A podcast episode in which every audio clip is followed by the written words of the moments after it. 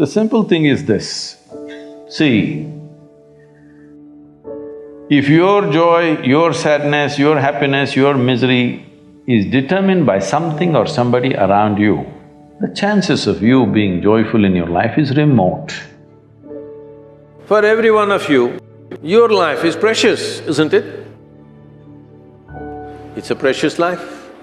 If something is precious, where do you want to invest this life? Into what do you want to invest this precious life? If this is a worthless life, throw it somewhere. If this is a precious life, what do you want to invest this life into? If you look at it this way, you will find something truly worthwhile to do. If you think in terms of how to earn a living, how to get this kind of thing, that kind of thing, then you will do something silly that you will regret for the rest of your life. Most people are a regret. That's why they're going around joylessly because they're not doing what they want to do. They are not creating what really matters to them. They're doing something for a living. Earning a living is not a big deal for a human being. Every creature, every worm, insect, bird, animal is earning their living, isn't it so? With such a big brain, what is a big deal about earning a living?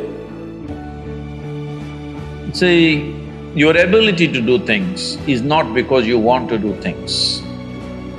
I want to do something is my desire. Desire is just an intention. An intention won't make things happen. An intention will only set direction. Still you have to make the journey. We become too goal-oriented. Goal-oriented means we are interested in the consequence, but we are not interested in the process. Process is an end in itself. If you are absolutely devoted to the process, something will come out. But now we are interested in the consequence, not in the process. This goal-orientedness, I want to get there, I want to get there. No, I want to win the race. See, if you treat life as a race, if you have to win it, you have to get to the finish line soon. You want to? If you get to the finish line ahead of all these people, you won the race. You know what the finish line is? We'll be negotiating where to bury you.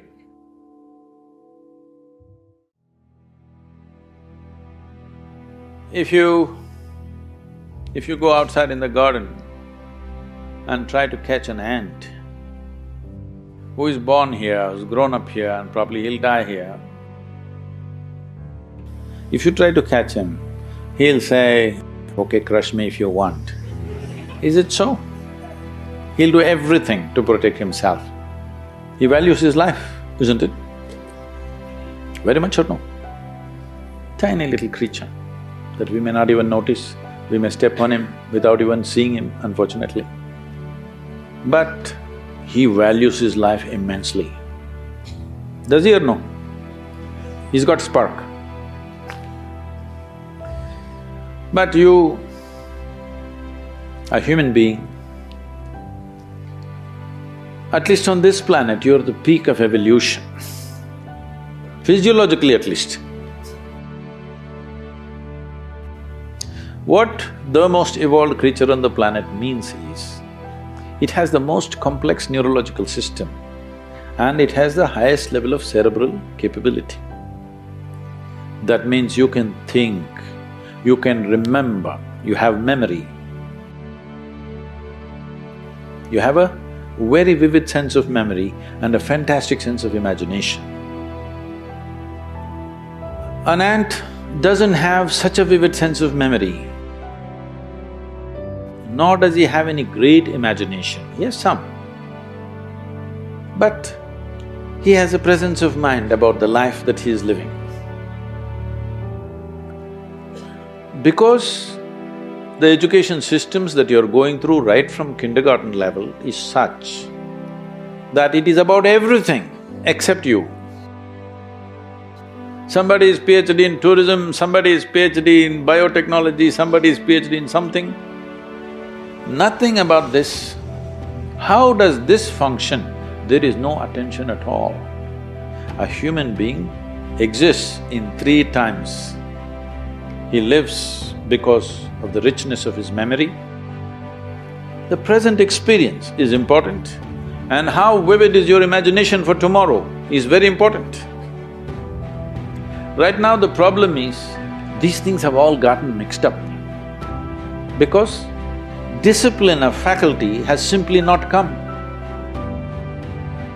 If you're postponing something, you're obviously doing something that you don't want to do. If there is something that you really want to do, will you postpone it or prepone it? Do you see somebody is waiting for someone they badly want to see?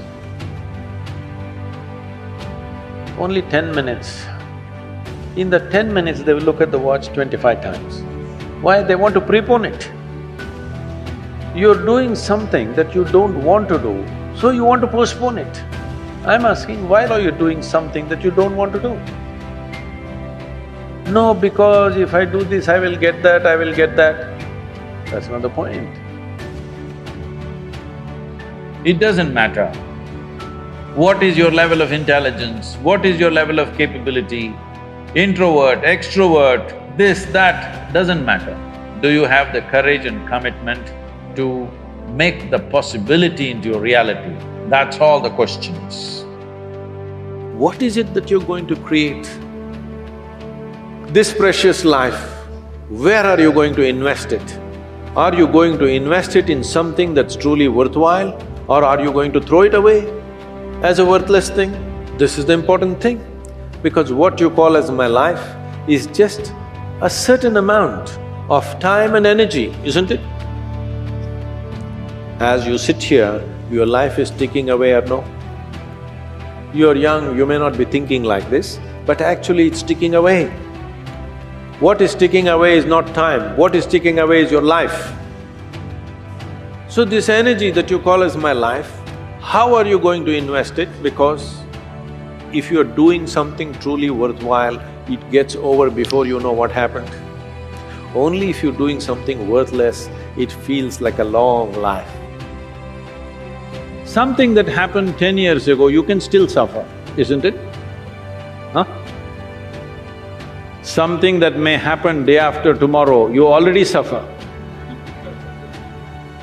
what happened ten years ago or even ten days ago, does it exist right now? Does it exist right now? What may happen day after tomorrow, does it exist right now? No. So if you suffer something that does not exist, should we call you sane or insane? Success means what? I made it. What did you make? I bought a house site. You think that's an achievement? I got a job, I made this much money. It's a very constipated way of looking at life. I want young people to look at it in terms of how we can do something that cannot be done in this lifetime. Oh, what will happen if I don't fulfill it? If you… if you work incessantly